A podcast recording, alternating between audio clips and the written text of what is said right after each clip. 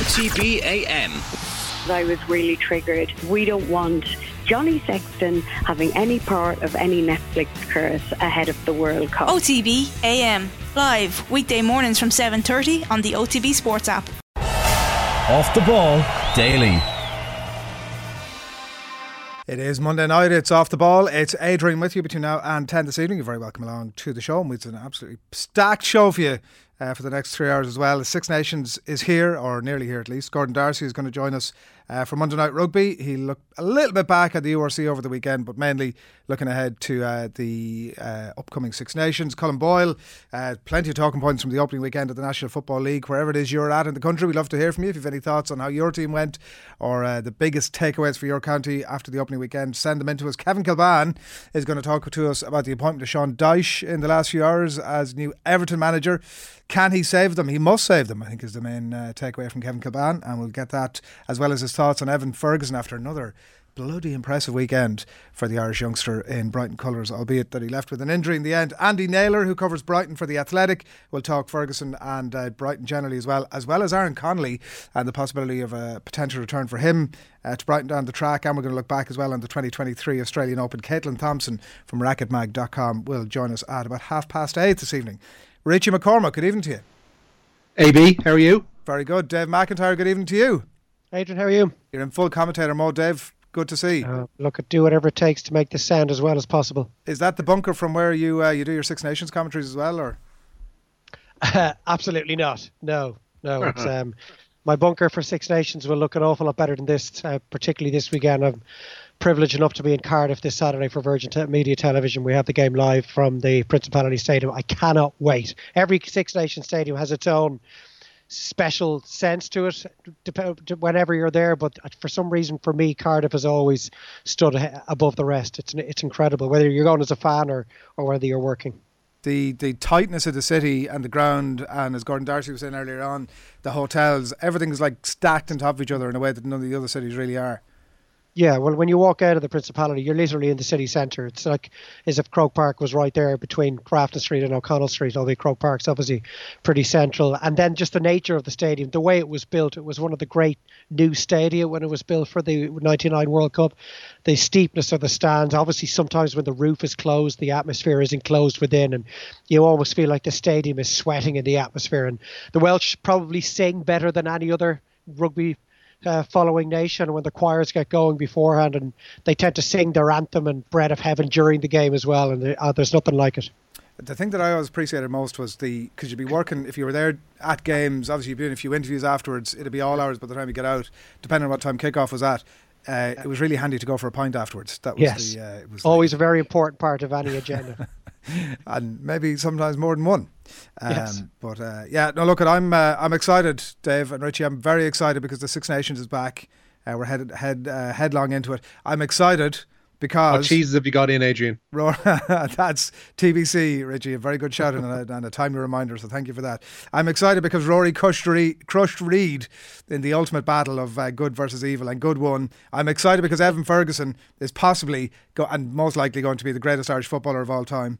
I'm excited uh, because the league is back and it's brilliant, and it was brilliant at the weekend. And I'm excited because the CCC, CCC are meeting probably at this very minute, and hopefully, although who the hell knows how, uh, the whole thing is going to come to an end um, in relation to the club final very, very soon. So I'm just generally excited, lads.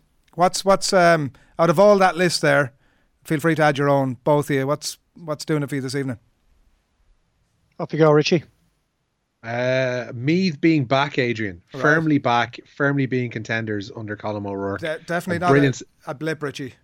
No, definitely, definitely, one hundred percent not a blip. I think they showed that during the O'Byrne Cup that the foundations are there for a decent season under Rourke. And I think yesterday going down to what well, let's be honest, it's not an easy place to go to Uí Chaoimh. I'm, playing a, a Cork team that have been in the last couple of years uh, on an upward trajectory. Uh, to go there to put in such a fine second half display, scored two eight, I think it was in the second half and to see off Cork. Uh, I think the, the, the the initial signs and the initial kind of uh, green shoots are there for Colm O'Rourke, and if he can build on that going through the, the the spring and into the summer, who knows what might lie ahead for those in green and gold this year, Adrian. Another weekend where um, a footballer con- called Shane Walsh has made the headlines, which was my big uh, takeaway from that one. yeah, yeah, not at all confusing. What are you having, Dave? Well, I, you wake up on a Monday morning and you're looking ahead to the sporting week, and usually you have to wait until at least Tuesday or Wednesday for something to present itself. But to be able to sit uh, at home after the school run this morning and watch the back nine in Dubai was top class entertainment. It's just a shame that two the two of them, McIlroy and Reed, weren't part of the same three ball, but it was brilliant watching him chase him down. They both made mistakes on the back nine. It were perfect conditions. There were bogeys as well as a plethora of birdies for both sets of players. They started the week as being the headline story. They finished the week with the two of them being the headline story. And it was a brilliant way for him to finish. Part of me wanted a playoff because it would have made for gripping television to see the two lads having to shake hands and if it was the 18th tee to go again. But at the same time, it was a, a brilliant way for McIlroy to finish. And although in his post round interview he did say he felt there was an awful lot of his game that was wrong this week and that he had an awful lot to work on to pick up where he left off last year, finishing the season as the Race to Dubai winner on the back of a, a year in which he won four times and contended in all of the majors. It was great to see him his first outing of 2023 to win. So I think it takes a little bit of pressure off him immediately, and he can fine tune his his game as we get towards March and April and the real teeth of the season.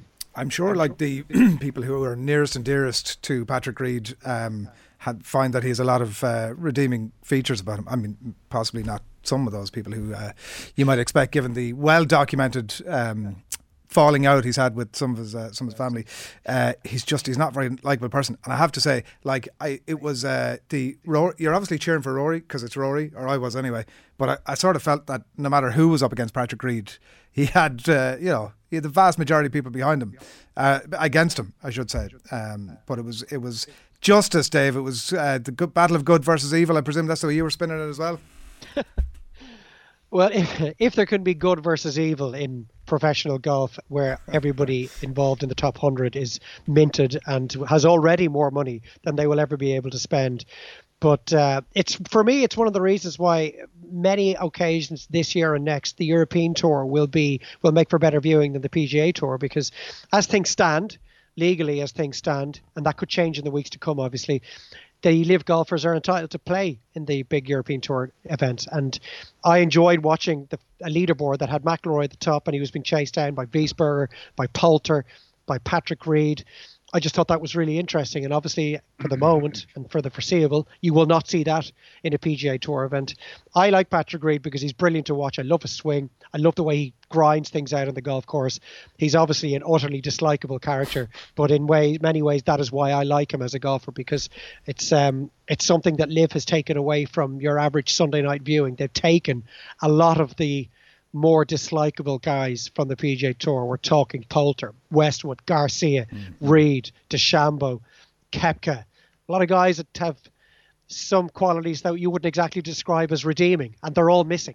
So I just made this morning even more gripping, and I thoroughly enjoyed it the uh, sport has so much like contrived rivalries, right? And like these sort of contrived hatreds, and they sort of boil up. Like you heard Warren Gatland talking the week during the week about the um, Netflix documentary and the way he's slightly concerned about things that might get said that you don't really mean just the heat of battle. You're trying to get a team wound up. These people hate each other. I would like pay to watch this stuff on a week if there was like some sort of a Ryder Cup style LIV golf versus uh, you know good versus evil. I would I would pay to watch that weekly. Look, who knows where all this is going to end up? They may come to the PGA Tour and Live Golf may come together in a room and end up with some sort of a scenario. They pitch themselves against each other for a mutual uh, financial reimbursement at some stage in the future. And we've no idea where this will go, but yeah, I can see why that would make for uh, interesting television. All right. As long as they continue hating each other, Dave, is what I'm saying. Like I'm not just. It can't be anything contrived about this. It can't be like oh we're mates behind the scenes, but like we're sort of you know. Um, pay you can pay us then to hate each other. I want it to be real.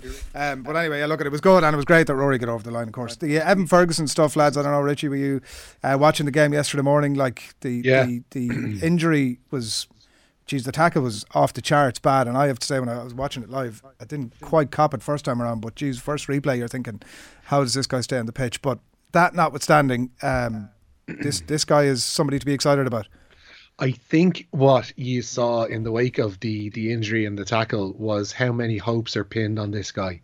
uh, he the reaction to him going off injured and to Nathan's video then subsequently of him leaving the Amex on, on crutches, it shows that we have our hopes pinned on this guy in a way that I don't think even the Troy Parrotts and the Michael Obafemis and Jason Knights and whoever else have, have come to the boil in the last couple of years in an Ireland jersey have had. He is and looks like, and I think anybody whose opinion you'd respect, and there's a lot of people from outside of an Irish football bubble really do think that this guy has it and can build on what he has already done, which by the age of, of, of 18, 19 is already uh, pretty freakish. He's got the build of a, a, really top level striker. He's got the sensibilities and the instincts of a top level striker. And if we can get the best out of that or, and get the best of that in an Ireland jersey in the coming years, uh, then like like mentioned when Gareth Bale retired, you look at what he did for a really average international team. If you have one player, if you're an international team with one exceptional player, then that can raise a lot of boats. Mm. Uh, he and he just like he has a bit of everything, Dave. Like that's the, geez, it, you know, he nearly has too much going on from an Irish point of view in the sense that like you know we need somebody to lash the ball into the back of the net there might be a temptation to sort of play him a bit deeper. I don't know, but uh, the excitement levels are off the charts in my house for him anyway. There's a maturity to him that we didn't see with our, the likes of Aaron Connolly and Adam Idah, for example. They they have a real rawness to them, and probably in some way still do, despite their being a lot further down the career path than our, than Evan Ferguson. He he has a subtleness to him that he carries himself with the age of a man way beyond his years. It's hard to believe he's only 18. I actually I played golf with him in some event. It was a, a charity event months ago. He was only 17 at the time. I couldn't believe how big he was. It was just, and obviously most professional athletes look big standing beside me, but the height of him, the physicality that he just had with his gait, the way he carried himself, and obviously he will put on weight. He will bulk up as he gets more and more years of strength and conditioning under his belt. And I that to his maturity, his ability to hold the ball up, his instinctive finishing. The tackle itself was a shocker, and, and I'll throw out that cliched line. I don't think Fabinho is that type of player. You could tell from his reaction straight away that that was an, a, a reckless tackle that he, he didn't intend to make and shouldn't have made. But Fabinho was standing there waiting to be sent off. Not only when he was shown a yellow, he stood there afterwards explaining to his teammates how the red was coming and it didn't come. And you have to wonder what is the point of VAR? The video assistant referee yesterday should be suspended because if you can get away with a tackle like that on review, whatever about the referee missing it straight up on first viewing, well, the person in the um, VAR office clearly is not doing their job and probably isn't capable of doing the job properly. I thought Andy Robertson was lucky not to be sent off. Konaté was lucky not to be sent off. Liverpool were a bit of a rabble in that second half, and on a worse day for them, could have finished the game with eight men. But um, I'm just I'm hoping that the tackle and the uh, fallout consequences of it are far less serious than it initially looked. Yeah, there's no uh, degree of sort of uh, update um, really as to where, where he's at on it, and uh, you you probably assume at this point the look at who knows the Latvia game is upcoming, and the more important France game a few days after that. We shall uh, we shall see what happens on that front. Was is he? You play golf with him? Is he? Is he actually only six foot? Only six foot. I say. Uh, I, t- I got the impression he was taller than that. Now I didn't actually ask him what his. I didn't ask him for his. And you're no measurement, David. You say yourself. Well, no, you couldn't really decide how tall somebody was standing beside me because he just looks like such a presence when he's you know even even backing into those that those Liverpool defenders uh, defenders yesterday and against uh, against other other players like big units. He's very um, he's really got the physical thing going on. He does. I, I, we we need to speak to someone about that knows an awful lot more about his game than, than you or I. But I don't know how quick he is. Does he have that yard of pace that's that's required to really get you into the top echelon of, of strikers in Europe? Is he short of that? I don't know that yet, but mm-hmm. he's clearly a good finisher the cre- the assist that he put in for the second Liverpool or goal against Liverpool in the Premier League three weeks ago shows that he can be a creator as well. Works incredibly hard, and the manner in which he's improved so much over the last six months would have you believe that he is uh, he's going to mature quickly and that he's his his um, learning curve isn't maybe as steep as it might be for other strikers of his age. A few texts coming into us. Rory versus Reed was the business. Why is there not more Monday morning uh, sport? Wonders Tig and Dundrum. I suspect uh, productivity levels. If uh, if I was to go by this morning at ten o'clock, productivity levels might be uh, might be low. Tig. Uh, Michael and Arklow says, "Ah, stop. Rory wins in a weak field, while the real action was in America." Um, lads, enough golf is muck. Uh, mean, that's okay. Don't know what to do with that. Um, And Roy uh, says on Evan Ferguson here, his stature and all around game, by comparisons to Benzema, is Evan better than the real thing? Um, but yeah. Uh, they, they do apologise, to be fair. And then Anthony Mayo wonders uh, for you, Richie, a Cork team on an upward trajectory, really. Have you been watching them in the last few years? I mean, James O'Donoghue would agree with you, Richie.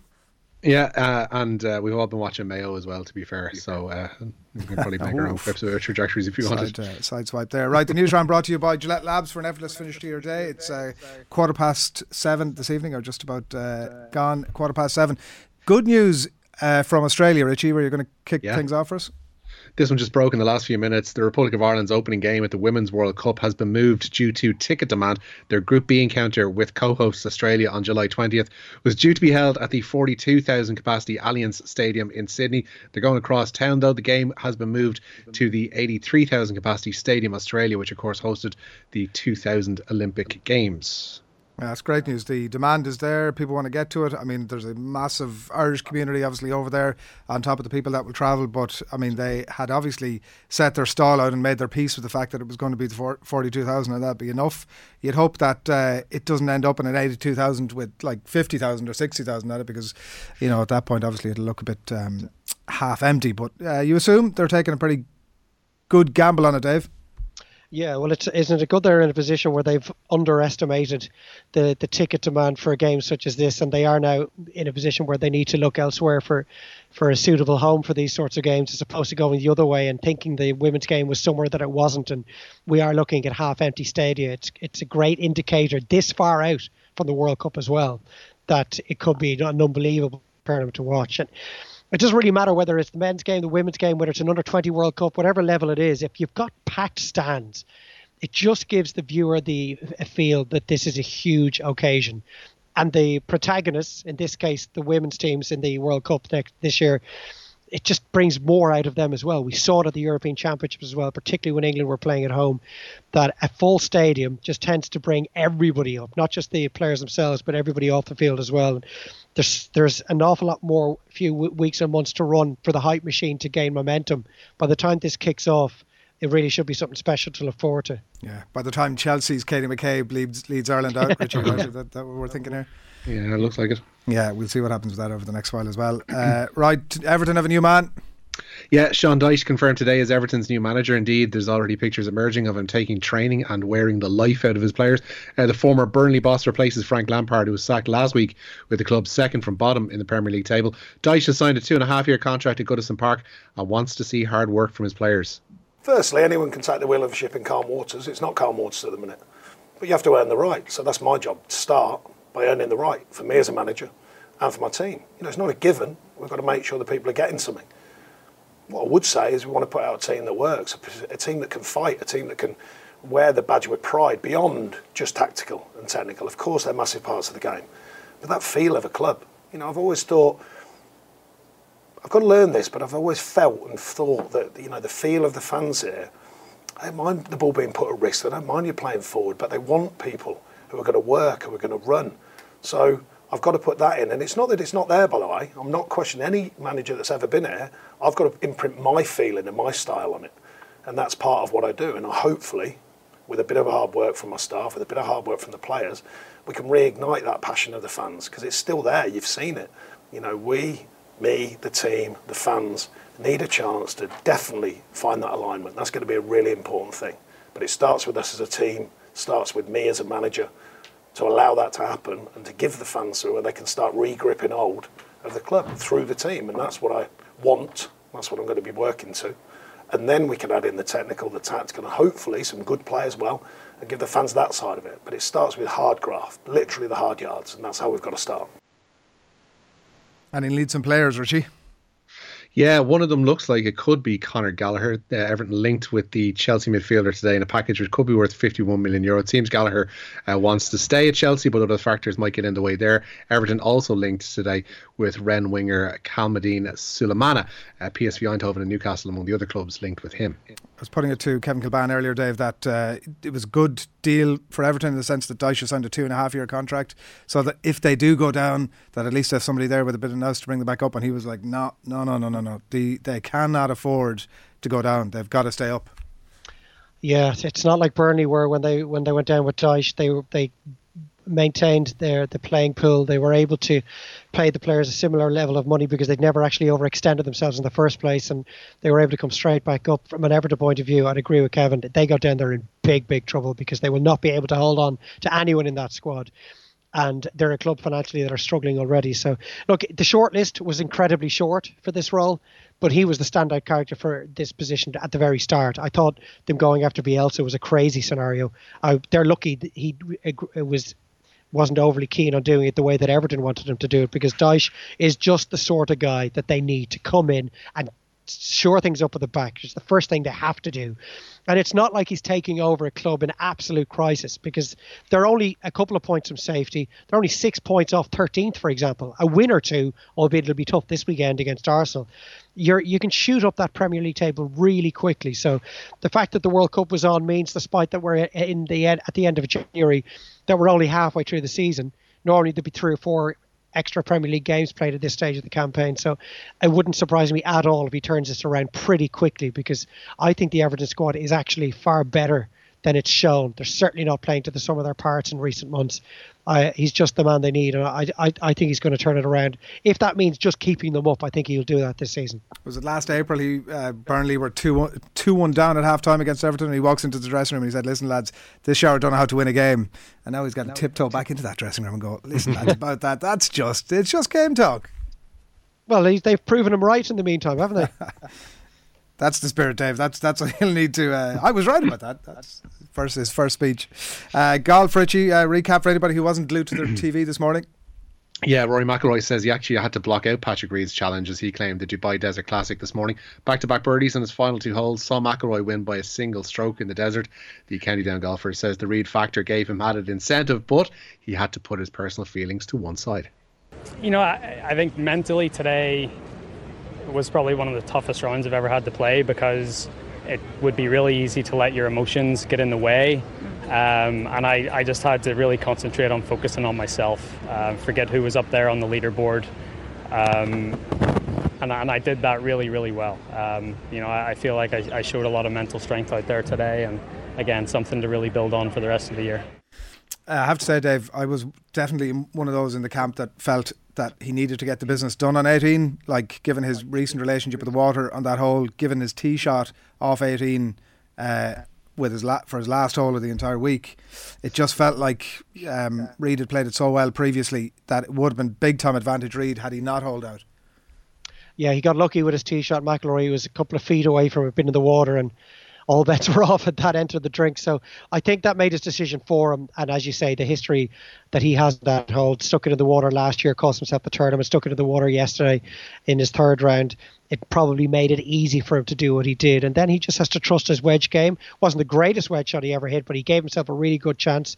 Obviously, there's always the chance you're going to try and be too cute with that wedge shot and end up sticking it in the water in front of the green and his putting has just been transformed in the last nine months, and he's gone from way down the putting stats and the wedge stats to topping them in some cases. And to hold a putt to win the tournament like that just set him up for the year. Yeah, absolutely incredible. But the the handshake, I mean, I presume there would have been a handshake. There would have had to have been a handshake. Ah, yes. And look, they, they both just would have done whatever it takes to put that behind them just for that 15, 20 minutes when they're in the middle of the playoff. Would have been interesting to see what was being said afterwards in the press conferences. But yeah, there would have been a handshake. They would have just gone about their business. You, otherwise, you turn it into something that it doesn't necessarily have to be, and you probably end up actually giving your opponent an advantage. I would have backed Reed in that playoff. I, I think um, it was McIlroy, him getting the job done on 18 and regulation was absolutely crucial. Yeah, he did yeah. show serious cojones, Reed. To be fair to him on 18, to go for it, and then uh, and then get the birdie to put the pressure on, which set it up just nicely. Um, one addition to Andy Farrell's squad for the initial stages of Six Nations, at least, Richie. Yeah, the uncapped Ulster hooker Tom Stewart has been drafted into the Ireland squad today. The 22 year old is to provide cover with Ronan Kelleher nursing a hamstring injury. Kelleher hasn't been ruled out of Saturday's Six Nations opener with Wales in Cardiff, but he will be managed by the medical team this week. Croke Park is uh, busy this evening. Tis indeed, yeah. The lights are on tonight because representatives of Kilmacud Crokes and Glen are appearing before the CCCC tonight. Glen have appealed the result of last week's All Ireland Club football final as Crokes had 16 active players on the pitch for the f- of the game. Crokes themselves have lodged their own counter objection to Glen's appeal, and it's believed that they have no interest in replaying the final. I have to say, Dave, I can't see how this one ends. I can't see the outcome. Yeah, neither do I. Then, look, part of me feels that a replay is the is the fairest outcome. But at the same time, if that is ga- game is replayed and Glen win it, it's surely the most tainted All Ireland title of in in living memory.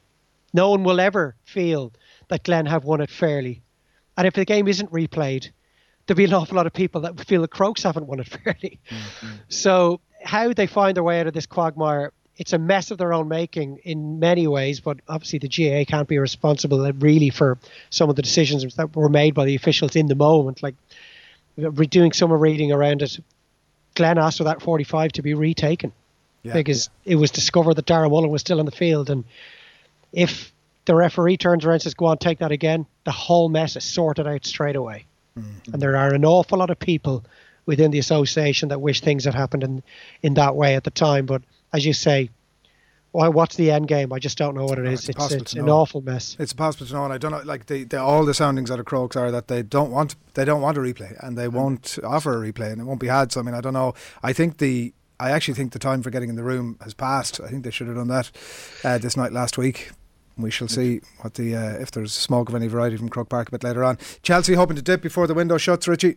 Yeah, they are indeed. Benfica's board meeting this evening to discuss Chelsea's bid for Enzo Fernandez. Chelsea have offered a British record 120 million euro package for the midfielder that Benfica signed for just 10 million back in June. Fernandez helped Argentina win the World Cup in December, of course, scoring in their group win over Mexico. Some reaction to the gaffe from the weekend? Yeah, Kerry's defence of the Allianz Football League Division 1 title began with a contentious defeat in Ballybofey. Jack O'Connor's side lost by 13 points to 1 9 to Donegal, but speaking to Radio Kerry afterwards, O'Connor says Quaylen McGolgan's first half point for the hosts should not have stood. Feels disappointing after the, after coming that journey and, and, and the lads put in a great shift and, and gave it their all, but we, we, we, you know, we just fell a bit short. I just felt we didn't get any breaks. I mean, the the point that the point that that the umpire allowed for Donegal there in the first half was the most bizarre decision I've ever seen in my life. Was a, yard, if not two yards wide. So um, that's what happens. That's a big decision when the well, it's a big point. decision when it's the game is decided by a point. You know. Yeah, uh, Jacko, Jacko off to a fiery start.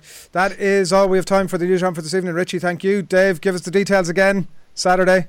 Yeah, Saturday, Ireland, Wales, Cardiff, opening round. It's live on Virgin Media too, and our player. And I mean, I wish it was tomorrow. Can't wait. Well, we also have the 20s game as well, live Friday night, which should be a very interesting one. Ireland going in, of course, as defending Grand Slam champions. Who have you got on uh, co commentary? Do you know yet? Myself and Mr. Quinlan ah, will be in Colwyn team. Bay Friday night and then in the Cardiff City Centre Saturday afternoon. The dream team. Good stuff. Looking forward to it. Come Thanks, on. Guys. Thanks, Dave. Thanks, Richie. Thanks, lads. OTB AM. I was really triggered. We don't want Johnny Sexton having any part of any Netflix curse ahead of the World Cup. OTB AM live weekday mornings from 7:30 on the OTB Sports app.